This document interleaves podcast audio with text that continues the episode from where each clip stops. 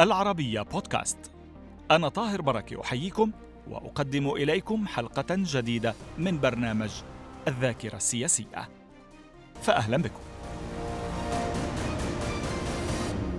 في الحلقة الأولى من رباعية مع الذاكرة السياسية تتحدث الكاتبة المتخصصة في الشأن الروسي سوزان ماسي عن كيفية وصولها إلى الرئيس الأمريكي الأسبق رونالد ريغان وكيف لعبت دور الوسيطة بين الرئيس ريغان ونظيره السوفيتي وقتها ميخائيل غورباتشوف لتسهم في إنهاء الحرب الباردة آنذاك.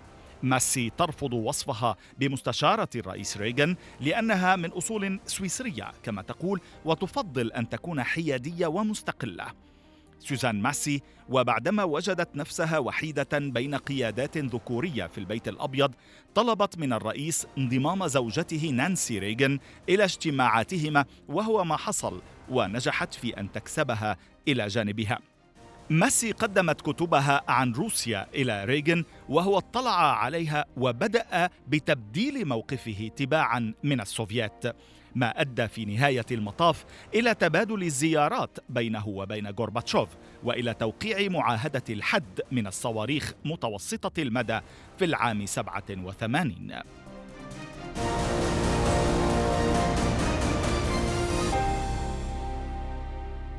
أهلا بك معنا سيدة سوزان ماسي في الذاكرة السياسية على العربية. Thank you very much. I'm very شكرا جزيلا. أنا سعيدة جدا لوجودي معكم. هذه زيارتي الأولى لهذه المدينة الرائعة. Thank you very much. أهلا وسهلا بك. ولكن آه، لم نتمكن من تعريفك بالمستشارة آه، للرئيس آه، ريغان لأنه لم يكن ذلك رسميا. لماذا لم يحصل ذلك؟ على الرغم من اللقاءات الطويلة التي التقيت فيها به. I was, and the reason I am Swiss. لقد كنت كذلك بالفعل والسبب هو أنني سويسرية فأنا امرأة مستقلة ولم أرغب بلعب دور سياسي مع أحد ولم أرغب بأن تملي علي جماعة من أعضاء مجلس الشيوخ سلوكياتي. لم أكن سياسية وأردت أن أشجع على اللقاء وهو ما حدث لكنني حينها لم أكن أعرف إن كان بوسعي فعل ذلك. ومن حسن حظي أنني التقيت عضو مجلس شيوخ أمريكي كان يعمل في روسيا وغادرها قبل فترة وجيزة في ذلك الوقت. وهذا الرجل كان يقطع مسافة أربع ساعات سفر ذهابا وايابا للتحدث عن هذا الأمر. وعندما سمع كلامي التقط الهاتف وتحدث مع بعض. كبير المستشارين للأمن القومي لدى الرئيس رونالد ريغان وهو روبرت باد ماكفارلين وقال له هناك امرأة تعرف كل شيء عن روسيا. أعتقد أن عليك التحدث معها. هكذا حدث الأمر بالطريقة الأمريكية التقليدية. وأجابه باد قائلا حسنا سنمنحها عشرين دقيقة. وهذا هو الوقت الذي خصصه لي هذا الشخص المهم جدا. هكذا بدأت القصة وتوالت بعدها الأحداث. بعض الأمور قد تبدو مضحكة. فلم تكن لدي سكرتيرة وكان علي طباعة كل شيء بنفسي واتصلت حينها بصديقي رئيس تحرير صحيفة نيويورك تايمز وسألته عن اسم باد الأول لأن الجميع كان يناديه باد وقال ويليام لكنه كان مخطئا لأن ويليام كان اسم والد روبرت لكنني حينها لم أكن أعرف فكتبت اسم ويليام لكن لحسن الحظ قرأت عن ضباط الجيش العاملين في البيت الأبيض وشاهدت اسم روبرت ماكفارلين. وفكرت حينها إذا لم أكن أعرف اسمه الأول فبلا شك لن يكون مهتما للإصغاء إلي. ففكرت بما يجب أن أفعله فلجأت إلى المرأة التي أنقذتني. كانت سكرتيرة وتعرف الأسماء الأولى للرؤساء. وجاءت إلي وقالت سأهتم بالأمر. ما زلت أحتفظ بالورقة. خلال دقيقتين وبالكاد بما يكفي من الوقت قبل دخولي للقاء روبرت ماكفارلين كتبت لي الاسم. وكان هذا من حسن حظي. That was luck. So that's the وما الذي حصل في اللقاء مع آه، روبرت ماكفارلين آه، أول لقاء بينكما كيف أقنعته بلقاء ريغان that was very important. I كان هذا مهما جدا. لقد كان ضابط مارينز مميزا جدا. كرس حياته لمهنته. أجرى معي المقابلة بعدما أخبروني بأنه ستكون لمدة عشرين دقيقة. ولأنني سويسرية فقد استعددت للمقابلة مدتها عشرون دقيقة فقط ولا دقيقة أكثر من ذلك. خلال اللقاء كنت أنظر إليه وبعد مرور عشرين دقيقة تماما توقفت ولكنه لم ينهض واستمر بجلوس وقال هل تعرفين أن كل ما قلته مثير جدا؟ هل تستطيعين العودة للقاء مدته ساعتان؟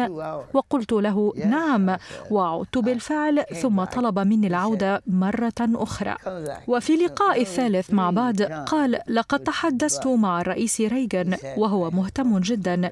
هذا كله ما قاله. ولم أكن أعرف أي شيء أكثر من ذلك ولكن خلال زيارتي الأولى للبيت الأبيض وهي أكثر بكثير مما توقعته إذا حدد لك موعدا مع الرئيس ريغان وذهبت للقائه الساعة التاسعة والنصف yes. صباحا yes. يوم السابع عشر من يناير 84 Correct. ماذا حصل في اللقاء؟ You know, I was the only woman at all in his entire administration. نعم صحيح. كنت المرأة الوحيدة الحاضره بين كل أعضاء إدارته. أنا أحترم الرجال وأحب العمل معهم وأحترم ذكاءهم ولكنني أعرف أشياء كثيرة لا يعرفها الرجال. ولذلك فمن الأفضل أن نتعاون في العمل. على أي حال وفي شكل مفاجئ جدا اتصل بي بعض وطلب مني زيارة المكتب البيضاوي. سبق أن كنت في البيت الأبيض إلا أنني اندهشت حقا. فقد توقعت انني سادخل لأرى الرئيس وسيقول لي مرحبا بك السيده ماسي. حظا سعيدا السيده ماسي. ويلتقط معي الصور ثم يقول لي وداعا السيده ماسي. ولكن ليس هذا ما حدث كان هناك عدد كبير من الرجال. الإدارة الأمريكية بالكامل كانت حاضرة عند دخولي كلهم كانوا حاضرين بوش الأب وجيمس بايكر. وقد تفاجأت بذلك لأنني لم أكن أتوقع مواجهة الإدارة بأكملها. أول شخص شاهدته كان رجلا طويلا جدا وهو ريغان. وكما قلت لك توقعت أن يقول لي مرحبا. شكرا. سعدت للقائك. وداعا. لكن ليس هذا ما حدث حيث قال لي اجلسي السيدة ماسي وأنا أجلس في أحد المقاعد التي جلس عليها الملوك من قبلي كان علي اتخاذ القرار بحضور كل أعضاء الإدارة الأمريكية مثل بوش وبيكر وأنا لم أكن أعرف حتى سبب وجودهم معنا. وعندما طلب مني الرئيس الجلوس جلست ولم أكن أعرف ما يجب أن أقول. لكنني قمت بعمل ذكي فقررت عدم الالتفات للنظر إلى الحاضرين ثم الالتفات للنظر إلى الرئيس لأن ذلك سيبدو غريبا. لذلك تظاهرت بأنني أجلس وحدي مع الرئيس وحدقت في عينيه وبدأ بالتحدث. وفي ذلك اليوم كانت قريحته مفتوحة للتحدث عن عدم حبه للشيوعيين. واستطرد بالحديث وقد تفاجأت جدا لأنني كنت جالسة بالقرب منه بين كل هؤلاء الرجال وكانت تلك التجربة رائعة ولا أعرف سبب استقباله لي باستثناء طلب ماكفارلن وهو كان يثق كثيرا بماكفارلن. ولكن دعينا نركز على ما دار بينكما في هذا اللقاء أكثر، يعني قال لك إنه لا يحب الشيوعيين معروف ولكن ماذا قال أكثر عن هذا الموضوع وكيف رددت عليه؟ First, the important thing when the president is talking to you, you listen. أول مسألة مهمة يجب أن ننتبه إليها هي أنه علينا الإصغاء عندما يخاطبنا الرئيس وقد أصغيت إليه. حدثني ريغان عن أيام عمله في هوليوود عندما كان للشيوعيين حضور قوي جدا وقال لي هل تعرفين أن الشيوعيين في كاليفورنيا كان يطلبون من الأشخاص هجر عائلتهم والانضمام إلى الحزب الشيوعي كان هذا في هوليوود ولم يعجبه ذلك؟ ذلك. وقال لم يعجبه كيف كان يشجعون الأطفال على ترك عائلاتهم؟ وكان قلقا جدا من ذلك. لا أعرف لماذا رغب في التحدث إلي في ذلك اليوم إلا أنه استطرد في الحديث عن شعوره حيال هؤلاء الشيوعيين في هوليوود. وباختصار لم يكن موافقا على أساليبهم. أصغيت إليه بكل عناية وحدقت في عينيه عندما كنت أصغي إلى كلامه. لم أقاطعه ولم أفعل شيئا سوى الإصغاء وقد تفاجأت جدا وشعرت بالإطراء الشديد لرغبته في التحدث إليه كل ذلك الوقت ولم أعرف السبب وراء ذلك لأنني لا أعرف ما دار بينه وبين إدارته قبل لقائنا وسبب حضورهم جميعا هذا اللقاء وبقائهم طوال الوقت. وأخيرا وبعد حديثه الطويل واللطيف اضطروا لإخراجه عنوة من المكان. وعندما خرجت برفقة بات ماكفارلين سألته كيف تصرفت فقال لي لقد أبليت بلاء حسنا. ثم قال لي سأحاول ترتيب لقاء آخر. تلك كانت النتيجة. خرجت من اللقاء وأنا أشعر بالدهشة. وباد رجل رائع وعندما سألته عن رأيه قال لي لقد كنت رائعة. And he said, you did great. And he said, عظيم كيف تصرفت بعد هذا اللقاء مباشرة هل حاولت يعني الذهاب إلى روسيا بعد ذلك أو إلى الاتحاد السوفيتي سابقا؟ Oh, I went a lot later. But no, not that first time. I, listen, زرتها مرارا لاحقا لكن ليس بعد لقائنا الأول. عليك أن تدرك أن القصة استثنائية اولا لأن الرئيس تحدث معي ولم تكن هناك امرأة واحدة في إدارته. ومعنى ذلك أنه كان مهتما كما ظهرت رغبته بالتحدث في شكل لاذع عن الشيوعية. كان ريغن رجلا متدينا جدا وكان يذهب إلى الكنيسة باستمرار. حتى تحدث عنك في معك في لقائه الثاني عن صلاة بعض الناس في الاتحاد السوفيتي سابقا له كيف رديت عليه في هذه النقطة؟ I went in. I mean, I was pretty surprised. No, I didn't have it then. حصل ذلك لاحقا لم أتناول الغداء معه حينها فقد سافرت إلى روسيا وتناولت معه الغداء بعد عودتي في يوم عيد ميلاده في شهر فبراير عليك أن تدرك أن رجالا كثيرين كانوا غيورين من امرأة كانت تلتقي بالرئيس أكثر منهم Then they could. Look, let me tell you my thinking, because I'm thinking like a woman.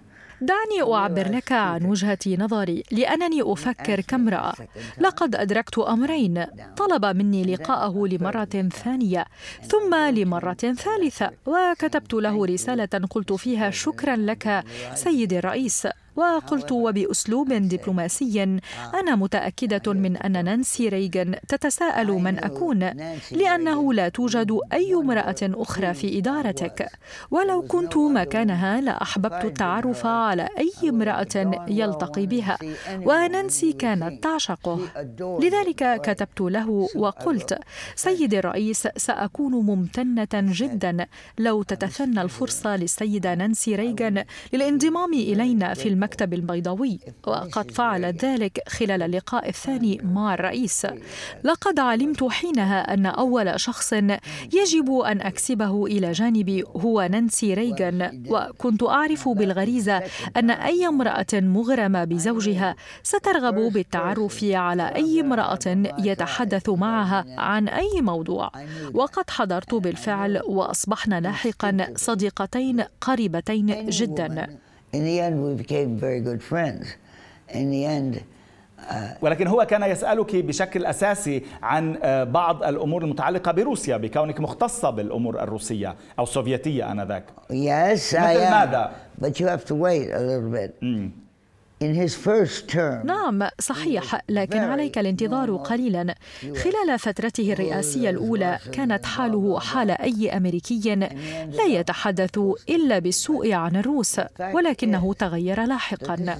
والحقيقة هي أن كل المعلومات التي كانت تصله وقتها كانت جديدة عليه كان يثق بباد والجميع يثق به وكان رجلا مهما جدا. تمام. لقد أشرنا إلى ذلك سابقا. ولكن في هذا اللقاء الثاني ما الذي تحدثتما عنه؟ عما سألك بخصوص السوفييت؟ عن شخصيات معينة؟ عن الشعب؟ عن طريقة التغيير الممكنة؟ ما الذي دار في اللقاء؟ This is only the second meeting, all right? نحن نتحدث عن الاجتماع الثاني فقط ولم أتمكن حينها من التحدث عن طبائع الروس. فهناك وقت مناسب يجب أن أنتظره. قبل أن أتحدث عن طبائع الروس لأنه لم يكن مستعدا للإصغاء إلى ذلك الكلام بينما يتحدث عنهم طوال الوقت بسلبية. وهذا ما فعله طوال فترته الرئاسية الأولى لكنه تعلم بعدها شيئا جديدا كما أنه كان يحب المطالعة ولذلك قرأ كتبي هذا أولا. نانسي أخبرتني لاحقا بأنه كان يقرأ في كل ليلة لكن هذا موضوع آخر له علاقة بأسلوب تربيته حيث إن أباه كان سكيرا واضطرت العائلة لتبديل مسكنها سبع عشرة مرة. وأحيانا كان ريغن يعود إلى المنزل ليجد والده ملقى في الثلج خارج البيت وهو مخمور تماما. أما أمه فكانت امرأة رائعة تقدم المساعدة للمساجين وتقوم بأشياء صالحة أخرى وكانت تقول له إن أباك مصاب بمرض. وهذه مسألة مهمة جدا لأننا إذا أردنا أن نعرف أي شخص على أشياء جديدة فالدبلوماسية تنصحنا بأن نفعل ذلك بهدوء. وأفضل خطوة اتخذتها كانت مطالبتي بحضور نانسي لأنني امرأة. ولو كنت مكانها لرغبت بالتعرف على المرأة التي يتحدث زوجي معها وكانت تلك هي البداية. تمام. وهو كتب عنك في مذكراته بأنك امرأة رائعة تتمتع برؤية عظيمة عن الروس. وعززت حدسه بأن الوقت قد حان للقاء آه، تشيرنينكو شخصيا وأعتقد أنه باللقاء الثاني كما ذكرت في كتابك سألك عنه وعن شخصيته وعن آه، تحدثتما في عديد اللقاءات بينكما عن آه، رأيك ببعض القيادات السوفيتية I never talked about the Soviet leadership. I hated the Soviet leadership. لم أتحدث أبدا عن القيادة السوفيتية. كنت أمقت هذه القيادة التي كانت تحكم الروس المساكين. صدقني كانت مريعة. ومن خلال ما أراه وما يحاول اليسار المتشدد في أمريكا تحقيقه فهم يشبهون السوفيات بشكل كبير. وماركس هو القائل إن السيطرة على الشعوب تبدأ بالسيطرة على الأطفال. إذا كنت أتحرك ببطء فالمسألة كانت كبيرة ولقائي بالرئيس لم يكن أمرا عاديا. لذلك بدأت أتحرك في شكل تدريجي وهو قرأ بعدها كتبي هذا أولا وكما قلت كان يحب المطالعة وأنا لم أكن أعرف تلك الحقيقة ولم يكن أحد يعرفها أيضا. قدمت له كتبي وهو قرأها وكان مهتما بها. ريغن كان ابن الشعب وكان يحب الناس وهو من أصول إيرلندية ويحب الطرائف وكان رجلا مرحا جدا وأشرطته موجودة في مكتبة ريغن وهي مكتبة رائعة. عرفته على الموضوع بشكل تدريجي ولم أقل له يجب أن تغير رأيك بسرعة. قلت له هذه كتبي فقرأها واهتم بها ولم يكن أحد في الولايات المتحدة يعرف أنه يحب المطالعة وكانوا يقولون إنه مجرد ممثل ولكن ذلك لم يكن صحيحا. كان بصره ضعيفا في صغره في المدرسة وهذا سر أبوح به. كان يرتدي العدسات اللاصقة مع النظارات الطبية ولم يكن أحد يعرف ذلك فقد كان ممثلا كما نعرف جميعا وكان يهتم بمظهره. بدأت حينها أستشعر بتوجهاته وكان من الواضح أنه يبحث عن شيء ما ولكنني لم أعرف ما هو هذا الشيء. When he wanted to read, here, read. تمام. I- هل أحسست بأنه آه، يعني لديه المعرفة الكافية بالروس بالسوفييت بالقيادة بالشعب Nothing. بواقع البلد Nothing, nothing. It's like all Americans. They don't know Russia at all. Zero. لا شيء. كانت حاله حال كل أمريكي. لا يعرف شيئا عن الروس اطلاقا ولا يعرف شيئا عن التاريخ. وهذا لا يعني أنه كان جاهلا إنما كان مهتما بأمور أخرى. وإذا أدركنا كيف عاش وعانى خلال صباه وأمه الرائعة والمتفهمة التي أحبها كثيرا والتي كانت تقول له إن والده مصاب بمرض لتخفي حقيقة إدمانه الخمر. هذا الأب الذي طرد من عمله سبع عشرة مرة واضطرت العائلة للانتقال في كل مرة. هكذا عاش ريغن صباه. كان بصره ضعيفا ولم يكن لدى عائلته المال الكافي لشراء نظارات قصة صباه مثيرة جدا لأنه كان متعلقا جدا بأمه. التي عاملت والده بكل حنان. لذلك عندما كان يتحدث عمن يعتبرهم أعداء كنت أصغي ولم أكن أدعوه إلى تبديل أفكاره فقد طلبت منه قراءة كتبي وهو بالفعل اهتم بها. ثم بدأ بقراءة كتب أخرى وسنحت لي الفرص لاحقا للتحدث عن الروس وطبائعهم الحقيقية ولماذا عليه أن يفكر بالأمر؟ ماذا قلت له عن الروس؟ Well, I love the Russians, everybody. I love them because they are people of emotion. أنا أحب الروس لأنهم عاطفيون جدا وقد تكون تلك صفة سلبية أحيانا. ما عليك إلا النظر إلى فتى في سن السادسة عشرة غير متخصص بالأدب ولكنه كتب لي قصيدة.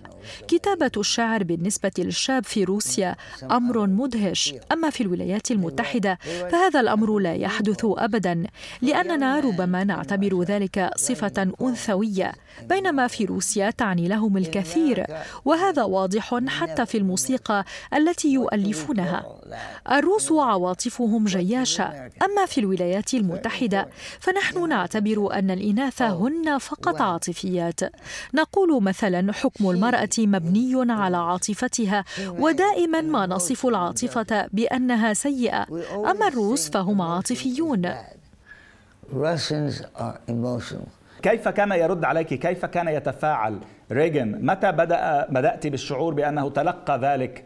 منك. بدأ يستمع بدأ يغير وجهة نظره بالروس بالسوفييت. Well, my dear, it came, it took some time.